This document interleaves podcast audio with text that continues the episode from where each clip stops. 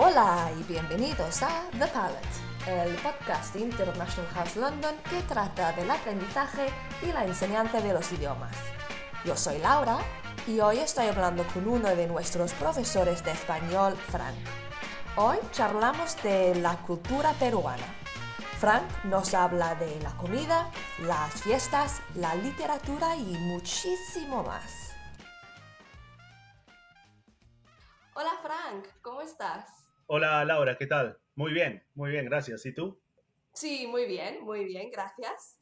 Pues bueno, hoy vamos a hablar sobre el maravilloso país de Perú, el cual es tu país de origen. Me gustaría aprender algo sobre la cultura peruana. A ver, en este podcast siempre nos gusta hablar de la comida. Yo diría que en general la gastronomía peruana es menos conocida aquí en Londres. Quizás hay personas que han probado el ceviche o un pisco sour, pero en general no conocemos muy bien los platos y los productos típicos del Perú.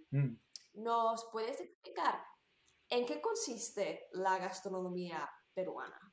Pues la gastronomía peruana es en realidad una fusión de comidas, ¿no? De diferentes pueblos, de diferentes sociedades que se han relacionado con el Perú a través de su historia, ¿no? Y cada región tiene su comida representativa, ¿no? Por ejemplo, en la costa tenemos el ceviche, ¿no? Como ya lo has mencionado, ¿no? Y otros platos marinos más, ¿no? Pero, por ejemplo, también en las montañas tenemos el cuy, ¿no? El cuy es el guinea pig, ¿no? Sí, el guinea pig, sí. ¿Ya? Y entonces, el guinea pig, uno tiene que conocer un poquito el contexto histórico, ¿no? El guinea pig era lo que comían los incas, ¿no? En la época de los incas no existía pollo, no existía cerdo. Todos esos animales son importaciones de Europa, ¿no? Que los españoles llevan a Perú, ¿no? Entonces, antes de la llegada de los españoles no existían estos animales. No existía tampoco el caballo, ¿no? Entonces, lo que ahí había eran llamas, vicuñas, que también la gente los come en la actualidad. Y el cuy, ¿no? El guinea pig, que es el plato representativo de las montañas, ¿no? La selva también tiene diferentes platos representativos. Uno de los ingredientes básicos que se encuentra en muchos platos peruanos es el ají amarillo, ¿no? El ají amarillo es un picante, ¿de acuerdo? Y siempre está presente en un plato. Los platos que, digamos, ahora son muy populares en Perú y en varias partes, pues son platos que, digamos, tienen un origen bastante proletario, ¿no? Digamos, estos platos fueron creaciones de las clases trabajadoras, de los esclavos, ¿no? De la raza negra que fue a Perú, ¿no? De las poblaciones asiáticas que también fueron a Perú mucho más adelante. Entonces, estos platos que la gente los comía por supervivencia, ¿no? Al final se han ido fusionando, han ido evolucionando y se han convertido en platos muy, muy ricos, ¿no? Muy importantes y representativos de Perú, ¿no? Yo cuando vine a Londres hace unos ya más o menos 10 años, había restaurantes peruanos, pero ahora hay muchos más, ¿no? Entonces creo que la comida peruana se ha vuelto muy popular, ¿no? Aquí y en otras partes de Europa, ¿no? Pero es interesante que esos platos que aquí en Londres a veces pueden costar mucho dinero, pues en Perú no son tan caros, ¿no? Claro, sí. Claro. Ahora que estamos hablando de la gastronomía peruana, Me acuerdo que en Perú yo tomaba una bebida que se llamaba Inca Kola. Inca Kola. ¿Tú conoces ese Inca Kola? Claro, la Inca Kola es un fizzy drink, ¿no? Sí, ¿no? Fizzy drink es una, y es nosotros la llamamos gaseosa, ¿ya? A la Inca Kola, a la Coca-Cola, a todas estas bebidas las llamamos gaseosa. Entonces, la Inca Kola es nuestra gaseosa nacional, ¿no? Sí, nacional. ¿No? Es una gaseosa de la que nos sentimos muy orgullosos, sí, porque cuando Coca-Cola empieza a expandirse, empieza a expandirse por la región, siempre terminaba conquistando el mercado, ¿no? De diferentes países.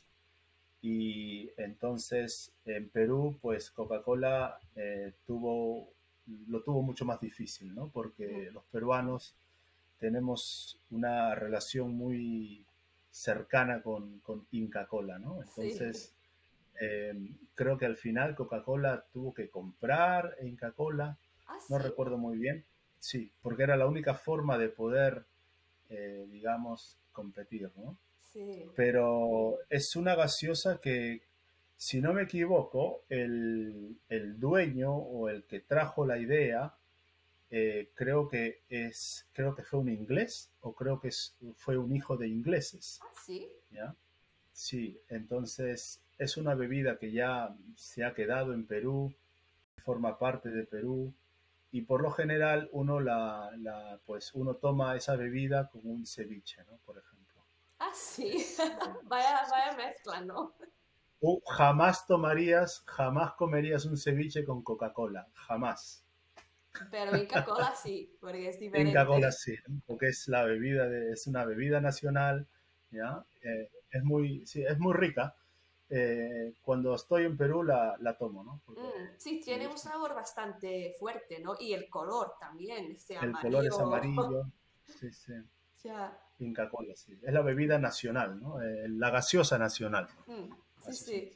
No, a mí me gustó, me hizo gracia, porque, claro, tiene ese color tan llamativo. Yo pensé, madre mía, ¿eso qué es? Pero me gustó mucho.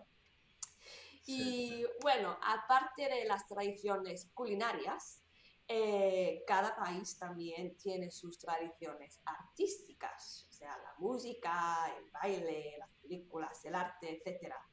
¿Hay algo en concreto que para ti es una tradición artística importante en Perú? Pues, hablando de bailes, cada región tiene su baile representativo, ¿no? Por ejemplo, en la costa tenemos la marinera, ¿ya? La marinera es un baile que... pues cada región de la costa tiene su tipo de marinera, ¿no?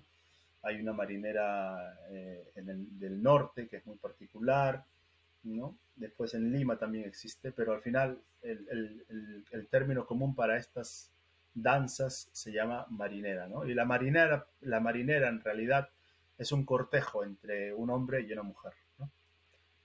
Y bailan, ¿no? Entonces el hombre lleva un pañuelo, ¿no?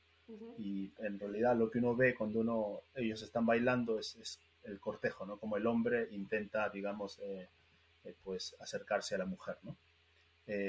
Hay algunos tipos de marinera que lo hacen con caballo, entonces el caballo también baila, el caballo también da unos pasos y es una cosa muy elegante, ¿no? Wow. Sí, sí. Y después en la sierra tienes pues el baile de los Andes o la música de los Andes que es el huayno. ¿Cómo se llama? Huayno. Sí, huayno. Y el huayno en realidad es un zapateo, ¿no? Donde uno tiene que pues dar unos, ¿no? Zapatazos, ¿no? En el suelo cuando baila, ¿no? Es un baile muy alegre, muy muy alegre, muy alegre. La gente siempre, cuando está bailando eso, pues sonríe, ¿no? Es una cosa que anima mucho a las fiestas, ¿no? Hay que saber bailarlo también, ¿no? Y después hay muchas otras danzas en la selva. Pero sí, yo creo que la marinera, el huayno son bailes muy representativos.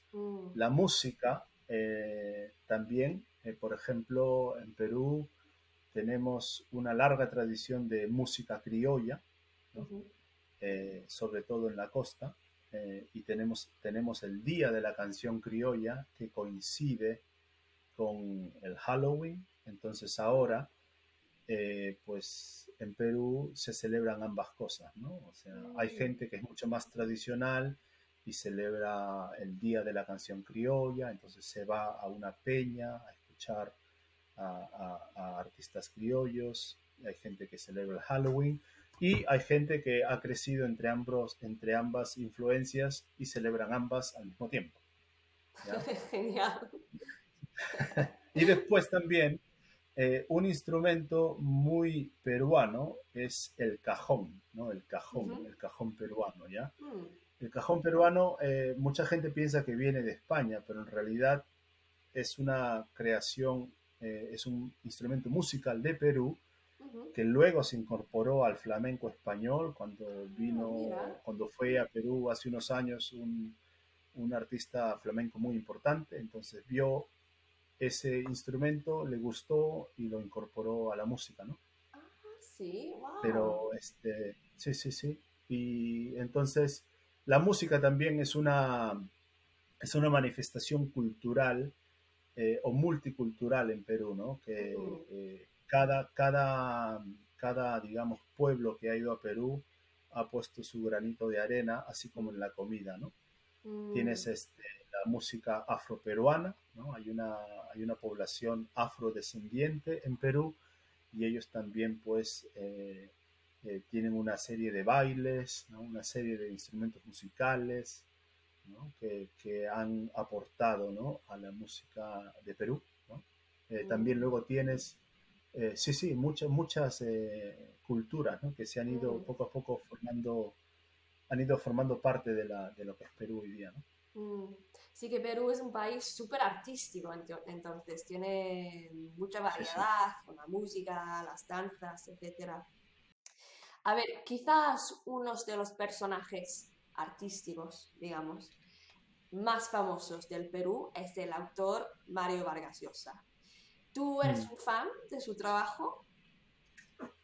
Sí, soy un admirador, creo que soy un admirador de los tantos que tiene Vargas Llosa en Perú, en América Latina y en España. Yo soy uno de ellos, ¿no?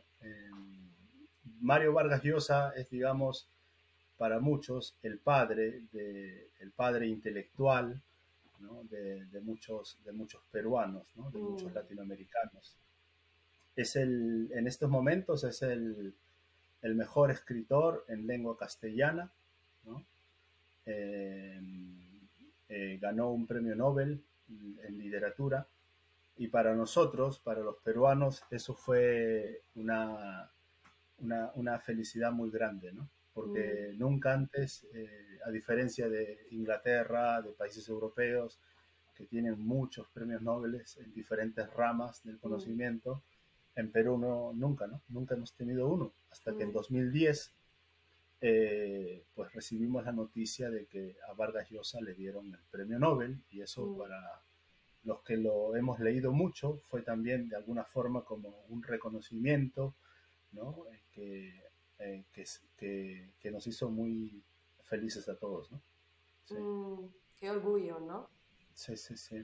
Vargas Llosa es digamos, cuando le dieron el Nobel a él dijo en una conferencia de prensa, ¿no? que él era el Perú, ¿no? que él representa el Perú. Y es verdad, porque cuando uno lee en sus novelas uno puede ver los problemas, ¿no? que Perú tiene, la idiosincrasia cultural, ¿no?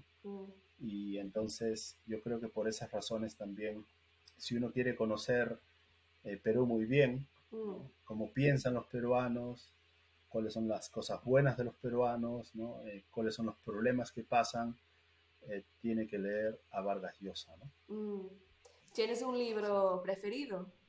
Pues es muy difícil porque hay muchos libros de Vargas Llosa que me gustan, que los he releído, pero creo que un libro que vale la pena leer mucho es la primera novela que escribió él, ¿no? Una novela que se llama La ciudad y los perros, uh-huh. ¿Ya? Que es prácticamente, es una novela que cuenta su vida, cuenta la vida de, ¿no? Es una ficción, pero esta novela cuenta la vida del personaje, ¿no? Que va a un colegio militar en Perú, ¿no? Que es lo que pasó con Mario Vargas Llosa, ¿no? Su padre lo envió a un colegio militar para reformarlo, para, según él, educarlo, ¿no? Y él en esta escuela militar pues no la pasa muy bien, ve mucha desigualdad, ¿no? Conoce los problemas que tiene Perú, ¿no? Y luego él la convierte en una novela, ¿no? Una novela muy, muy importante, muy bien escrita. Pero Vargas Llosa tiene muchas, ¿no? Sobre todo las novelas que escribió en su juventud, ¿no? La de los años 60, 70, uh-huh. Son creo que muy importantes en su carrera, ¿no? Y hay otra que me gusta mucho, que ya es que viene mucho después, pero también es una de mis preferidas. Se llama Travesuras de la Niña Mala. Ah, yo lo leí verano. Es una novela que te puede hacer llorar. Si te gusta la literatura, te conmueve, ¿no? Es como una especie de Madame Bovary, ¿no? Al estilo Vargas Llosa, ¿no? Él dice que es un tributo a Madame Bovary, ¿no? Es una novela fascinante, fascinante. Es una novela que te hace viajar por todo el mundo porque... Eso, ¿no?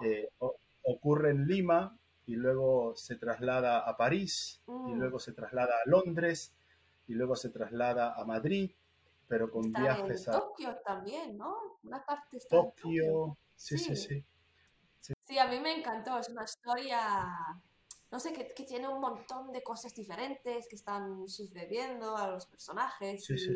Yo es que me estaba flipando porque cada capítulo... algo diferente pasa. Yo pensé, oh my God, ¿qué va a pasar?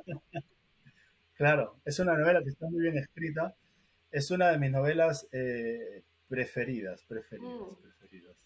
Sí, me gusta mucho esa novela, la he leído algunas veces, ¿no? Y sí, es muy interesante. Sí, muy interesante, muy emocionante también, ¿no? Tienes las emociones como... Sí, es una novela que te permite conocer la historia de Europa, de Perú, desde el año 50 del siglo pasado hasta más o menos el año 90, ¿no? Sí. De una manera muy... sin que te des cuenta, ¿no? Porque en realidad la historia es la historia de dos chicos, ¿no? De una pareja, ¿no? Sí. Una pareja que está junta y que luego se separa, que luego vuelve, ¿no? Y el contexto político, el contexto cultural, el contexto artístico, es, ¿no? Los otros detalles que están en la novela, ¿no? Que para mí son los mejores, ¿no? Sí, a mí me gustó mucho porque, por ejemplo, están en Londres en los años 60, creo, Claro, en el swinging London de los 60, ¿no? Eso. Claro. Sí, a mí me gustó mucho. Sí.